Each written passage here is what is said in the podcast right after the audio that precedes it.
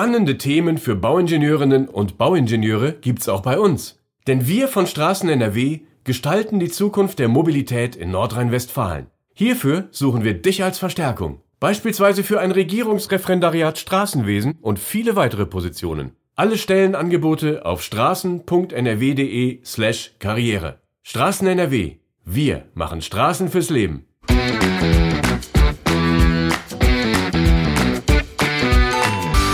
Hallo und herzlich willkommen zu einer neuen Folge von Prototyp, dem Karriere-Podcast von Ingenieur.de und VDI Nachrichten.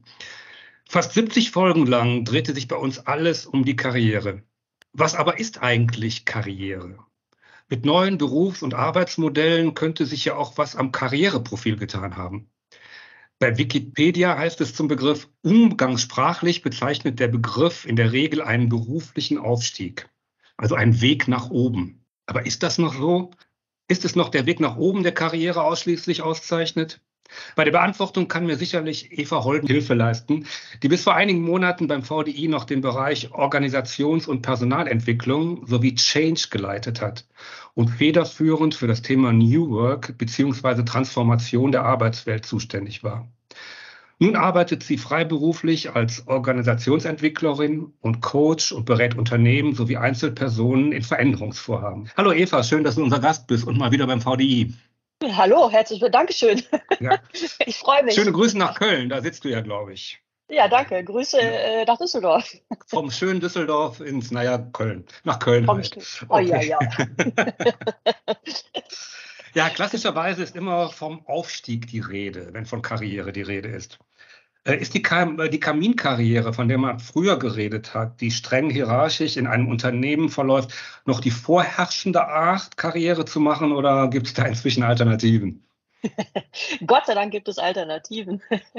ähm, ja, es ist ja so, dass dieses, äh, wie du es nennst, Kaminkarriere ja im Prinzip ein Modell von vielen ist. Und äh, es ist ja äh, dankenswerterweise mittlerweile so, dass es nicht mehr die einzige Option ist äh, und dass einfach eine Vielzahl von Möglichkeiten besteht, ähm, wie eine Karriere aussehen kann und ähm, wie die auch gestaltet werden kann. Dazu kommen natürlich Einflüsse wie zum Beispiel, dass viele Menschen der Meinung sind, dass höher, schneller, weiter ähm, eigentlich nicht mehr das Wirtschaften der Zukunft ist. Da gibt es dann Initiativen wie diese Degrowth-Initiative oder ähnliches, äh, wo dann tatsächlich ganz bewusst eben nicht mehr dieses alte Modell bedient wird, ähm, was dann wiederum den Raum aufmacht, um einfach mehr Möglichkeiten zu geben. Und ich glaube, was sich stark verändert hat, ist, dass nicht mehr, ich sag mal, Anführungszeichen unreflektiert diese Kaminkarriere als einzige Möglichkeit der Karriere angenommen wird, so wie das ja, ich weiß nicht, wie es bei dir war, bei mir war das noch so, ähm, dass das für mich einfach klar definiert war, was bedeutet Karriere. Und heute denke ich da ganz anders drüber. Ich glaube, das ist eine ganz äh, positive Entwicklung für alle Beteiligten am Ende. Also mit anderen Worten, Wikipedia wäre gut beraten, da den Begriff etwas breiter aufzustellen. Ist das richtig? Würde ich so sagen. Ist jetzt meine Meinung. Da kann man anderer Meinung sein, aber äh, ich denke schon, ja. Vor allen Dingen auch deshalb, weil Karriere etwas Individuelleres ist als früher, oder? Genau, richtig. Es ist halt eben so, dass ähm, es ja einfach auch ganz viele unterschiedliche Lebensentwürfe und Lebenskonzepte gibt. Ähm, und dementsprechend muss sich natürlich auch der Job daran anpassen. Und das ist, glaube ich, einer der wesentlichen Unterschiede, die sich in den letzten Jahren ergeben haben. Das ist ja auch so der Inbegriff der New Work-Bewegung, eben, dass es früher eher war, dass man, ich spreche jetzt immer so verallgemeinern, es gibt natürlich immer Ausnahmen, aber dass man ähm, gelebt hat, um zu arbeiten. Und das ist jetzt eben umgekehrt im Sinne von, ich arbeite, um zu leben. Und das ist natürlich, klingt jetzt erstmal gar nicht so sehr unterschiedlich, ist aber ja im Grunde ein komplett anderer Ansatz, der dahinter steht, ähm, sodass halt eben sowas Allgemeingültiges, ähm, wie es immer schon war, einfach heute nicht mehr für alle funktioniert. Und das ist auch gut so. Aber es könnte doch auch durchaus den Nachteil haben, dass die Leute nicht mehr ähm, diese Orientierung haben im, im Berufsleben, dass sie nicht mehr genau wissen, wo will ich eigentlich hin. Früher war es relativ einfach. Äh, der, der Vorgesetzte, der da den Job hat, der geht bald in Rente, den Job möchte ich haben und dann schauen wir mal, wie es weitergeht. Also diese Haltegriffe gibt es ja anscheinend dann nicht mehr. Naja, wenn du die haben Oder weniger. Hm? Ja, weniger, würde ich auch sagen. Es gibt ja durchaus noch Unternehmen, die, die, in denen diese Art der Karriere ja durchaus auch da ist. Also ich glaube tatsächlich auch, dass es in der Mehrzahl der Unternehmen tatsächlich noch der Fall ist. Von daher wenn man die möchte, gibt es die ja noch. Was es jetzt eben zusätzlich gibt, ist halt die Frage, was was passt denn eigentlich zu mir oder was, was, was möchte ich denn eigentlich oder was entspricht auch meinen Stärken. Du hast gerade gesagt, da geht ein Kollege in Rente und dann ist eigentlich schon klar, wer, der, wer der oder die Nachfolgerin wird. Ähm, passt das überhaupt? Das ist ja wieder das Klass der Klassiker, äh, mache ich den besten Fachmann zur Führungskraft oder den, der am längsten da ist. Ähm, oder schaue ich, wer hat denn die notwendigen Skills? Weil ich glaube auch, das Thema Führung ist heute ein ganz anderes als noch vor 20 Jahren, einfach weil das Umfeld wesentlich komplexer geworden ist. Also wenn man sich alleine mal anguckt, was in den letzten Jahren vom Außen dazugekommen ist. Es gibt äh, äh eine Corona-Pandemie, äh, es gibt einen Krieg in Europa, der bestimmte ähm, äh, Warenwege etc. beeinflusst. Es gibt äh, Auswirkungen der Klimakatastrophe. Das heißt also, das Umfeld, in dem Unternehmen sich bewegen, wird ja immer komplexer. Und damit muss ein Unternehmen ja auch umgehen. Und früher war halt mehr strukturiertes, gleiches, mehr vom gleichen, äh, vielleicht komplizierte Vorgänge, aber die waren halt sehr berechenbar und häufig auch dann sehr gleich. Und dann ist natürlich die Rolle einer Führungskraft eine ganz andere, als wenn ich damit umgehen muss, dass ständig irgendwelche Veränderungen passieren, dass sich vielleicht ganze Geschäftsmodelle verändern oder eben auch die Anforderungen, die an Mitarbeitende gestellt werden. Von daher ähm, ist es, glaube ich, heute einfach auch eine ganz andere Aufgabe, Führungskraft zu sein, als sie es früher war. Aber wenn du von Führungskräften sprichst, von wem sprichst du dann? Also ähm, es ist ja nicht nur so, dass die klassische Führungskraft führen muss, sondern der Mitarbeiter, der einzelne Mitarbeitende muss sich ja auch irgendwo selbst führen. Er muss ja auch reflektieren und sagen, wo will ich eigentlich hin? Was will ich eigentlich? Also so eine Art Selbstführung äh, wäre wahrscheinlich auch nicht gerade äh, verkehrt, oder? Wäre nicht verkehrt. Und was ein bisschen schade ist, finde ich, dass einem das äh, ja an wenigen Stellen, sag ich mal, beigebracht wird. Also es ist ja so, dass selbst in der Schule zum Beispiel gibt es äh, starre Lehrpläne, es gibt ein klares Vorgehen. Das ist ja auch, wenn man sich mal anhört, was Menschen so fordern, die das Bildungssystem äh, verändern wollen, dass einfach wesentlich mehr Flexibilität da ist, dass mehr Diversität auch da ist, dass auch eben der Umgang mit Veränderungen, also im, im Fachjargon Veränderungskompetenzen auch gelehrt werden. Das, das ist ja in dem Ausbildungssystem, was wir haben, überhaupt nur an ganz wenigen Stellen vorgesehen, wenn überhaupt. Und es geht eher darum, ein System für alle zu haben, in das auch alle reinpassen müssen. Und wenn du reinpasst, wirst du belohnt. So. Mhm. Und das ist ja im Prinzip auch so, wenn du diesen klassischen Karriereweg ansetzt, dann, dann wirst du auch da für ein bestimmtes konformes Verhalten belohnt. Mit diesem konformen Verhalten löst du aber nicht äh, Situationen, in denen ähm, komplexe Dinge oder plötzliche Veränderungen auftreten, weil dann bist du ja aus deinem üblichen Weg raus und musst irgendwie mit ganz anderen kreativen Lösungen, vielleicht auch mit, mit, mit der Aneignung von, von neuem Wissen, von neuen Skills irgendwie sehr schnell reagieren können. Und da tun sich viele Menschen schwer mit. Der Mensch tut sich ja rein evolutionär bedingt auch schon mit Veränderungen schwer. Und wenn dann auch noch diese Kompetenzen mit sowas umgehen zu können, im Prinzip nirgendwo einen Platz haben, wo du das lernen kannst, dann ist das natürlich total schwer, damit umzugehen. Mhm. Ähm, und deswegen glaube ich auch, dass Führungskräfte heute ganz anders äh, geschult werden müssten, um auch ihre Mitarbeitenden genau in dem, was du ansprichst, begleiten zu können und auch unterstützen zu können. Du hast gerade gesagt, die müssten geschult werden. Wo, wo setzt das an? In, in, der, in der Uni oder Hochschule oder vielleicht schon oder man, wenn es nach mir ginge, würde ich schon vorher ansetzen, weil alleine, wenn man sich anschaut, wenn man nicht aus der Schule rauskomme, wenn ich jetzt äh, zum Beispiel, ich habe ein Abitur gemacht und möchte jetzt studieren, ähm, die Auswahl der Studiengänge hat sich ja zum Beispiel einfach schon rein zahlenmäßig massiv erweitert. Äh, ebenso die Anzahl der Jobs, die ich machen kann. Das heißt, auch da habe ich ja heute, also als ich damals vor, vor über 20 Jahren ähm, ausgewählt habe, was möchte ich denn studieren, gab es, glaube ich, einen Bruchteil der Möglichkeiten, die es heute gibt für die jungen Menschen, die jetzt kommen. Wenn man sich mit denen mal unterhält, ähm, ist genau das, nämlich dieses Orientierung finden in diesem riesigen ja, man spricht ja immer so von der Galaxie der Möglichkeiten, die die haben. Das ist ja Fluch und Segen gleichzeitig. Und darin Orientierung zu finden, ist für die unheimlich schwer, weil, weil eben einfach, so sehe ich das zumindest, nie wirklich diese, diese Fähigkeiten geschult wurden. Ähm, wie orientiere ich mich denn? Und dann kommen wir genau an den Punkt, den du ansprichst, dass ich natürlich dann, wenn im Außen alles so viel und komplex ist, dann kann ich die Orientierung ja nur in mir selber finden. Mhm. Wenn ich aber gar nicht gewöhnt bin, sich mit mir selber zu beschäftigen und über solche Dinge zu reflektieren, dann fällt mir das natürlich total schwer. Ähm, Organisationen sind ja oft schwere Tanker. Ähm, wie, wo, wo siehst du diese schweren Tanker denn da momentan, was diese Dinge wie New Work und Change angeht? Äh, oft wird ja gesagt, dass äh, wenn ein bestimmter technischer Prozess im Gange ist, ähm, bis der umgesetzt wird, kann es zwei oder drei Generationen dauern. Wo siehst du da die Unternehmen? Also das ist für die Unternehmen auf jeden Fall ein riesen dickes Brett, um das mal umgangssprachlich zu formulieren. Das ist natürlich, wenn du ein Unternehmen teilweise dann ja über Jahrzehnte, vielleicht sogar Jahrhunderte äh, in einem bestimmten Fahrwasser hattest und jetzt dann eben solche massiven Veränderungen da eintreten, dann ist das natürlich ein, ein, ein A, sehr umfangreicher, B, sehr komplexer und C, auch sehr schwieriger Prozess.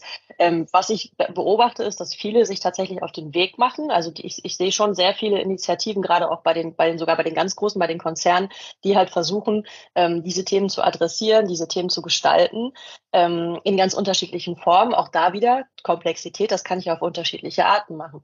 Ähm, ich glaube, die Grundvoraussetzung dafür, dass das funktioniert, ist tatsächlich, dass von ganz oben tatsächlich die Bereitschaft und auch der Wille da ist, wirklich Dinge zu verändern. Was man leider auch häufig sieht, ist, dass es gibt Veränderungsvorhaben, es gibt Transformationsprojekte ähm, und es ist aber eigentlich gar nicht gewollt, dass sich wirklich an den Grundfesten auch etwas verändert. Das heißt dann eher so, man spricht dann ja immer gerne mal so ein bisschen abfällig von kosmetischem Change. Ähm, das ist natürlich dann punktuell ganz nice, aber hilft ja nicht wirklich in der Sache. Ähm, aber wenn ich mir zum Beispiel angucke, ich nehme mal das Beispiel jetzt Microsoft als, als großes Unternehmen, äh, was dort im Bereich ähm, Diversity und, und, und eben einfach ähm, Aspekten von, von Diversität, nicht nur bezogen auf Menschen, sondern auch auf Arbeitszeitmodelle, äh, Arbeitsräume ähm, und so weiter passiert, dann ist das schon echt aller Ehren wert ähm, weil so einen großen Tanker musst du ja auch erstmal bewegt kriegen. Das kostet ja einfach auch wahnsinnig viel Zeit und wahnsinnig viele ähm, monetäre und auch eben halt zeitliche Ressourcen, ähm, die du ja auch erstmal zur Verfügung stellen musst. Und dann kommen wir natürlich an andere Themen ran. Also wenn dann beispielsweise auf der obersten Führungsebene Anreizsysteme da sind, die ausschließlich auf Ertrag ausgerichtet sind, dann ist für sowas natürlich kein Platz, weil das natürlich in erster Linie jetzt erstmal kein Geld verdient, sondern erstmal Geld kostet und sich ja dann erst im Laufe der Zeit im Prinzip auszahlt und eine Zukunftsfähigkeit herstellt. Und da ist es leider häufig noch so, dass halt eben die, die Rahmenbedingungen so ausgelegt sind, dass so nachhaltiges ähm, Handeln teilweise unmöglich gemacht wird, aber zumindest mal erschwert wird. Und ich glaube, das ist ein ganz wesentlicher Hebel, der, ähm, den man da ne, in die Hand nehmen kann und zu sagen, okay, ähm, diese Entwicklung, diese kulturellen Entwicklungen und das, das Implizieren von, Implementieren von ähm, diesen ja, veränderten Vor Vorgehensweisen, Werten, Strukturen, Prozessen ist eben ein fester Teil der Unternehmensstrategie und damit dann eben auch von Anreizsystemen, von Zielvereinbarungen etc. pp., dann hat man einen ganz guten Nebel in der Hand. Nichtsdestotrotz ist das nicht etwas, was man in einem dreimonatigen Programm irgendwie erledigt hat, sondern das ist tatsächlich, glaube ich, äh, ich fürchte, um das mal negativ auszudrücken, dass das auch eine einfach durchgehende Aufgabe sein wird. Gut, hypothetische Frage. Wie die meisten Fragen sind, äh, äh, sind da äh, kleine Unternehmen vielleicht sogar flexibler gegebenenfalls als die großen? Wobei die natürlich oft nicht die Ressourcen haben, ne? um irgendwelche, genau. das ist natürlich da ne? Vor- und Nachteile ja, dann, wahrscheinlich. Das ist dann da die Krux, genau. Du musst halt weniger Masse bewegen, hast aber auch wahrscheinlich weniger Kapazitäten in der Hand. Kannst aber andersrum, wenn du dir das ermöglicht, das zu tun, wirst du natürlich auch schneller in, in, in den äh, zu erwartenden Ergebnissen.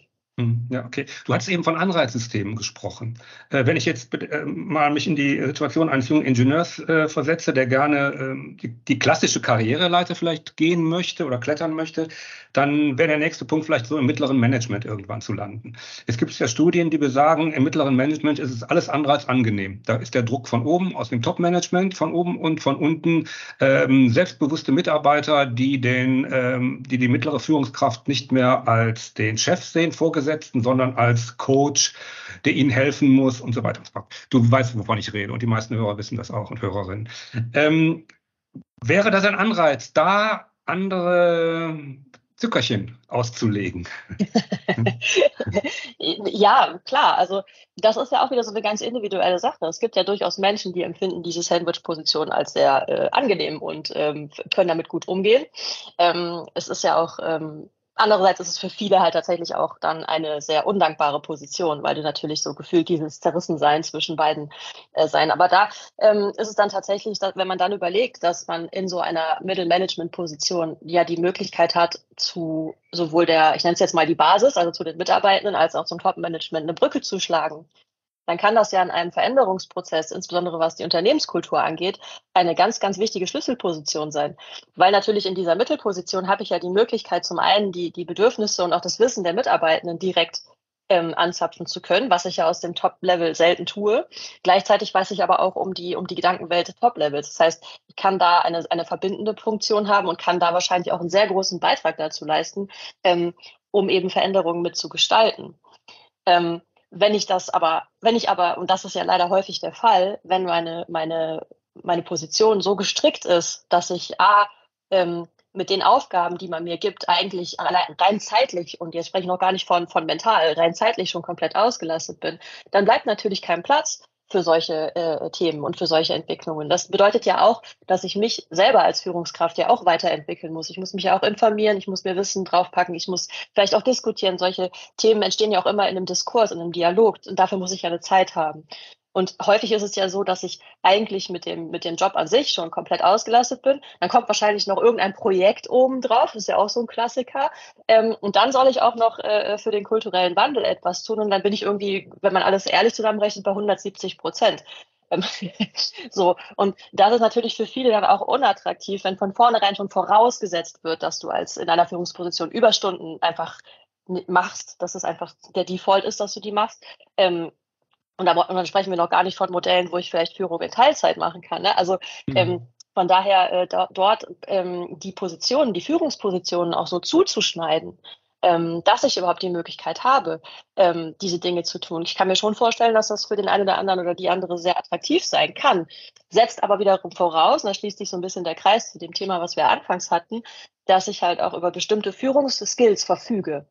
Ähm, und wenn ich der beste Fachmann bin, heißt das ja nicht automatisch, dass ich diese Dinge gut kann. Also das Thema mit Menschen arbeiten, coachend sein, ähm, äh, Bedürfnisse erkennen, empathisch mit den Menschen umgehen ähm, und, und so weiter und so fort. Das heißt, auch da, wenn ich die Möglichkeit bekomme, mich in diesen Themen weiterzuentwickeln und dann da vielleicht eine Begleitung zu haben, jemanden an die Seite gestellt zu bekommen, etc., kann ich mir schon vorstellen, dass das ein attraktives oder attraktiveres äh, Berufsbild dann am Ende ist, als das vielleicht heute häufig der Fall ist. Wussten Sie, dass das VDI Wissensforum, die größte Plattform für technische Weiterbildungen und berufliche Netzwerke, auch ein riesiges Portfolio an nicht technischen Seminaren anbietet? Hier wird nicht nur ihre fachliche Expertise ausgebaut, auch auf softe und methodische Kompetenzen kommt es an. Projektmanagement, Führung, Vertrieb und jetzt auch Einkauf, Recruiting und Software-Know-how. Mehr als Technik gibt es auf www.vdi-wissensforum.de-mat. VDI Wissensforum, wo Wissen Karriere macht.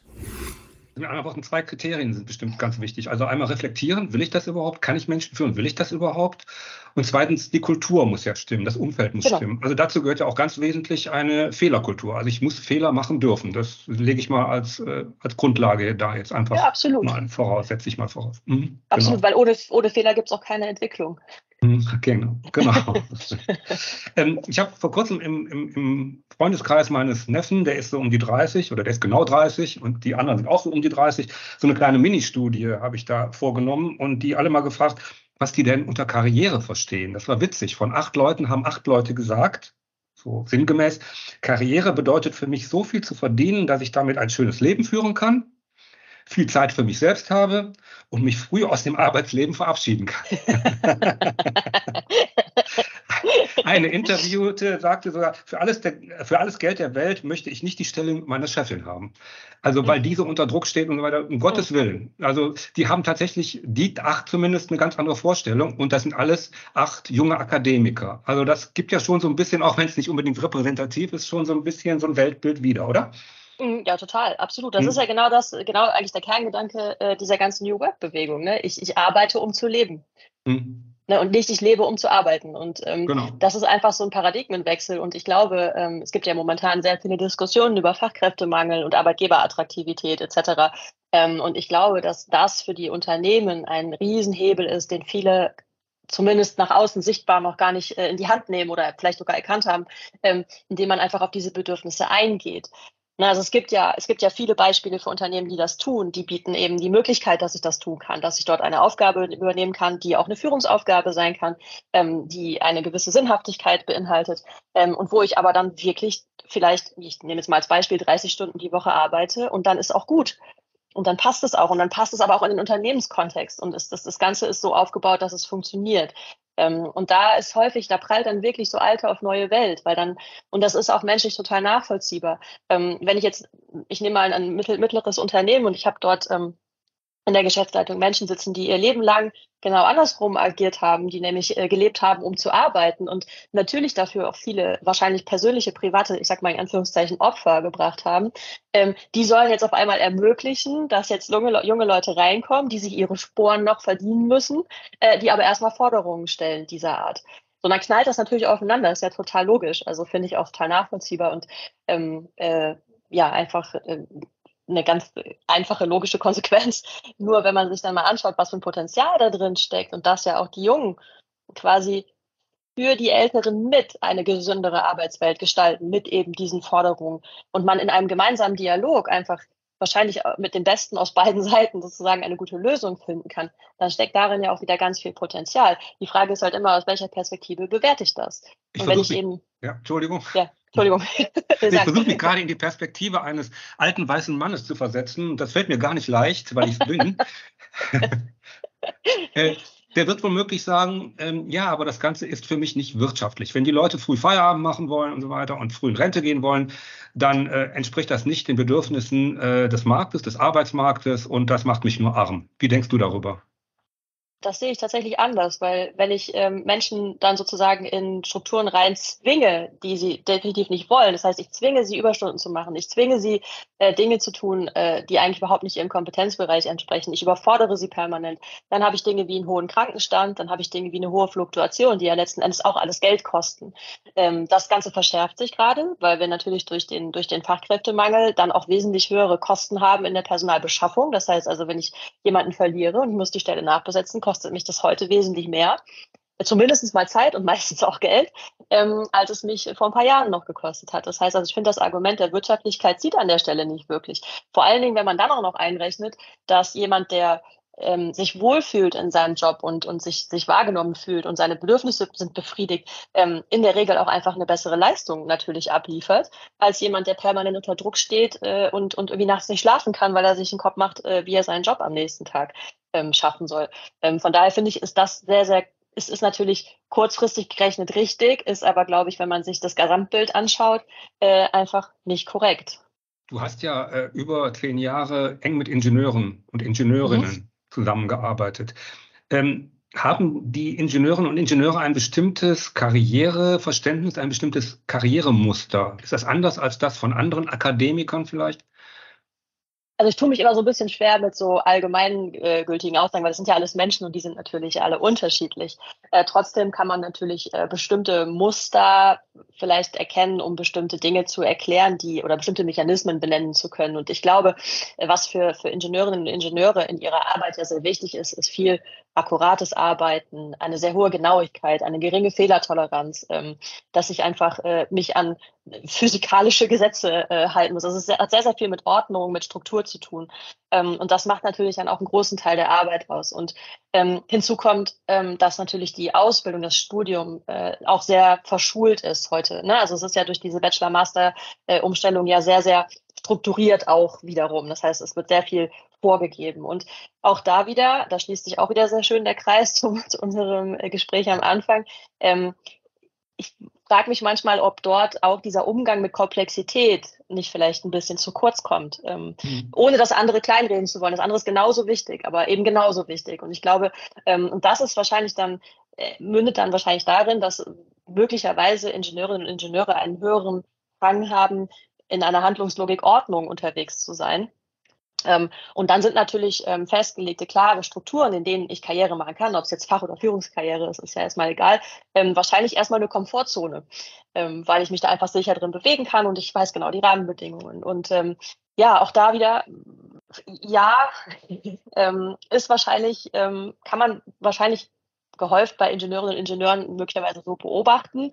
aber auch da wäre es vielleicht hilfreich, wenn man da einfach, selbst wenn, wenn diese Ordnung dann eben nicht gegeben ist durch vorgegebene Karrieremuster und so weiter, trotzdem eine Orientierung zu geben. Also wenn ich einen jungen Ingenieur oder eine junge Ingenieurin einstelle und dann zum Beispiel als Vorgesetzte am Anfang gleich ein Gespräch führen und sagt, wo möchtest du denn hin? Was ist denn dein Ziel? Und ähm, dann eben auch gemeinsam mit der Person dann zu überlegen, okay, wie können wir das machen? Was brauchst du dafür? Was, was fehlt? Was können wir in den nächsten Jahren vielleicht auch einen Plan zu machen? Dann kann ich ja diese fehlenden festgelegten Strukturen ja ein Stück weit auch ersetzen oder vielleicht sogar verbessern äh, indem ich die halt eben persönlich dann zuschneide. Vor der äh, Pandemie gab es einen Trend hin zu mehr Kündigungen. Das hat so im Laufe der Pandemie so ein bisschen nachgelassen. Klar, die Leute wollten, haben sich erstmal an ihren Job geklammert, weil sie nicht wussten, äh, wussten was, was, wie geht's weiter. Ähm, wie begründest du das? Oder wie kannst du dir vorstellen, wo, wo liegen die Gründe dafür, dass die äh, junge Leute dazu neigen, den Job zu wechseln? Also ich glaube, dass es bei einigen tatsächlich auch ein Thema von Geld ist. Ähm, da gibt es ja auch Studien drüber, dass man tatsächlich durch einen Wechsel in der Regel auch einen Sprung, äh, in, was das Gehalt angeht, macht. Ähm, und ich glaube, dass 30 Prozent ja sind es laut, äh, laut Studien, ja. letzte Studie, die ich gelesen habe, genau. Hm? Ist ja, kann ja, kann ja durchaus ein Argument sein. Ähm, und äh, dadurch, dass er jetzt äh, zum Beispiel auch gesetzlich verankert, sowas wie Gehaltstransparenz und so weiter da sind, werden diese Themen halt einfach auch besprechbarer. Und ich glaube, dass viele dann wirklich auch sagen, hey, Moment mal, ähm, da, da sorge ich mal für mich. Aber ich glaube, dass es noch weitere Faktoren gibt, die wesen, die eigentlich mindestens genauso wichtig sind. Ähm, ich glaube, es ist äh, durchaus wirklich eine Frage, wie gut ist die eigene Führungskraft, ähm, weil mittlerweile einfach die Ansprüche an, an Führung ähm, einfach gestiegen sind und, und es einfach vielfach Leute wirklich einfach so gestresst sind und so, so genervt sind von der Zusammenarbeit mit einer Führungskraft, die diese, diese Bedürfnisse eben nicht erfüllt, dass tatsächlich viele den Weg gehen. Also ich kenne da selber aus dem Bekanntenkreis auch einige, äh, bei denen das genauso war. Ähm, selbes gilt für, wenn, wenn einfach sowas wie Mitbestimmung, nicht jetzt im, im Betriebsratsinne, sondern im Sinne von mitbestimmen, wie gearbeitet wird, was gemacht wird, ähm, oder auch eine, eine, eine Selbstverantwortung, Selbstorganisation. Wenn ich da zu sehr gemicromanaged werde, und das gilt natürlich insbesondere für Wissensarbeiter, für AkademikerInnen, ähm, dass dann einfach ein, sich ein Frust ähm, aufstaut, der dann häufig dann auch in einer Kündigung äh, ähm, dann eben tatsächlich am Ende mündet. Ähm, und ich glaube, dass auch einfach ähm, dieses, dieses Eingehen auf Bedürfnisse, also ein, ein Beispiel ist, ähm, im Zuge der Corona-Pandemie haben ja viele Unternehmen mobiles Arbeiten ermöglicht. Ähm, was man jetzt äh, leider an vielen Stellen beobachtet, ist ein, ein nicht wirklich zweckorientiertes Zurückbeordern ins Büro. Also so Themen wie, meine Leute haben zwei Tage die Woche ins Büro zu kommen. Punkt äh, und nicht, die kommen ins Büro, weil oder ich lass uns doch alle ins Büro kommen, damit wir, sondern einfach per Ordre di Mufti, das ist so, wir zahlen hier die Miete, also kommt ihr gefälligst auch. und, so, und das ist natürlich, wenn jemand, wenn ein Mensch es geschafft hat, zwei Jahre lang seinen Job in dieser Pandemiephase im, im, im, im mobilen Arbeiten äh, äh, zu machen und das auch offensichtlich ja gut hingekriegt hat, weil ich glaube, äh, die meisten Unternehmen sind ganz gut durch die Zeit durchgekommen, dann ist das natürlich ein Menschenbild, was dahinter steht. Wenn ich dann jetzt wieder sage, nee, und jetzt nehme ich dir dieses Recht oder diese Möglichkeit, dich selbst zu organisieren, wieder weg, ist das natürlich eine Kultur, die dann einfach bei vielen auch äh, so eine Trotzreaktion auslöst. Äh, und ich kenne tatsächlich Leute, die sagen, wenn ich an einer Stellenanzeige lese, mobiles Arbeiten möglich, bewerbe ich mich erst gar nicht. Ja, okay. Ähm, ne? also, was würdest du denn, was würdest du denn jetzt abschließend vielleicht mal, was würdest du jungen Ingenieurinnen und Ingenieuren raten, die Karriere machen wollen? Was immer das jetzt ist, lassen wir das mal offen gestellt. Das muss jeder für sich wahrscheinlich auch entscheiden, wie, schon, wie du schon gesagt hattest. Ähm, aber wie erfahre ich dann, wo ich im Unternehmen Karriere machen kann. Ich glaube, man geht dahin, äh, wo Karriere gestaltet wird, wo Karriere, wo, wo bestimmte äh, Haltepunkte vielleicht auch gesetzt werden. Oder man sucht das Gespräch.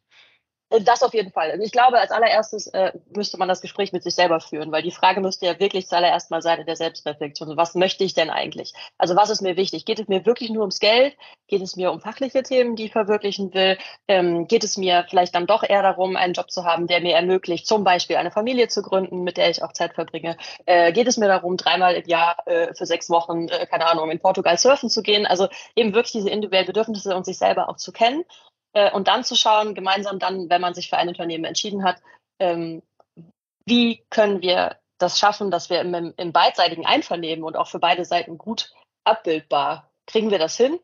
Und wenn ja, was müssen wir dafür tun? Und wenn nein, was bedeutet das dann für mich und das Unternehmen? Und ich glaube, diese Diskussion zu führen, ähm, es kann da sehr hilfreich sein, sich jemanden Neutralen dazu zu holen. Also viele benutzen ja auch dann einen Coach oder einen Berater oder nutzen Angebote, die es da ja auch teilweise von, sogar von der Bundesregierung gibt.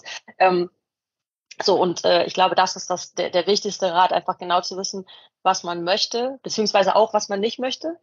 Äh, und sich dann entsprechend da äh, offen in die Kommunikation zu gehen, weil auch das ist ja ein schöner Test, um zu schauen, in welcher Unternehmenskultur bewege ich mich da eigentlich. Also geht meine mhm. Führungskraft darauf ein, werde ich da als Mensch irgendwie wahrgenommen oder heißt es ja, friss oder stirb und möchte ich das dann oder nicht? Ich kenne Eva jetzt seit zehn Jahren und weiß, dass sie eine super Beraterin ist. Also wer äh, Zweifel hat und beraten, gut beraten werden möchte, soll sich an Eva Holden wenden. Sehr ähm, gern. Also ich finde es unheimlich spannend, was sich momentan im Arbeitsleben tut. Ich glaube, dass sich innerhalb der vergangenen fünf Jahrzehnte nie so viel getan hat wie in den letzten wenigen Jahren. Vielen Dank, Eva, dass du mit mir einen Blick in die sich wandelnde Arbeitswelt geworfen hast und wir sehen uns. Bis dann. Sehr gerne. Danke dir. Bis dann.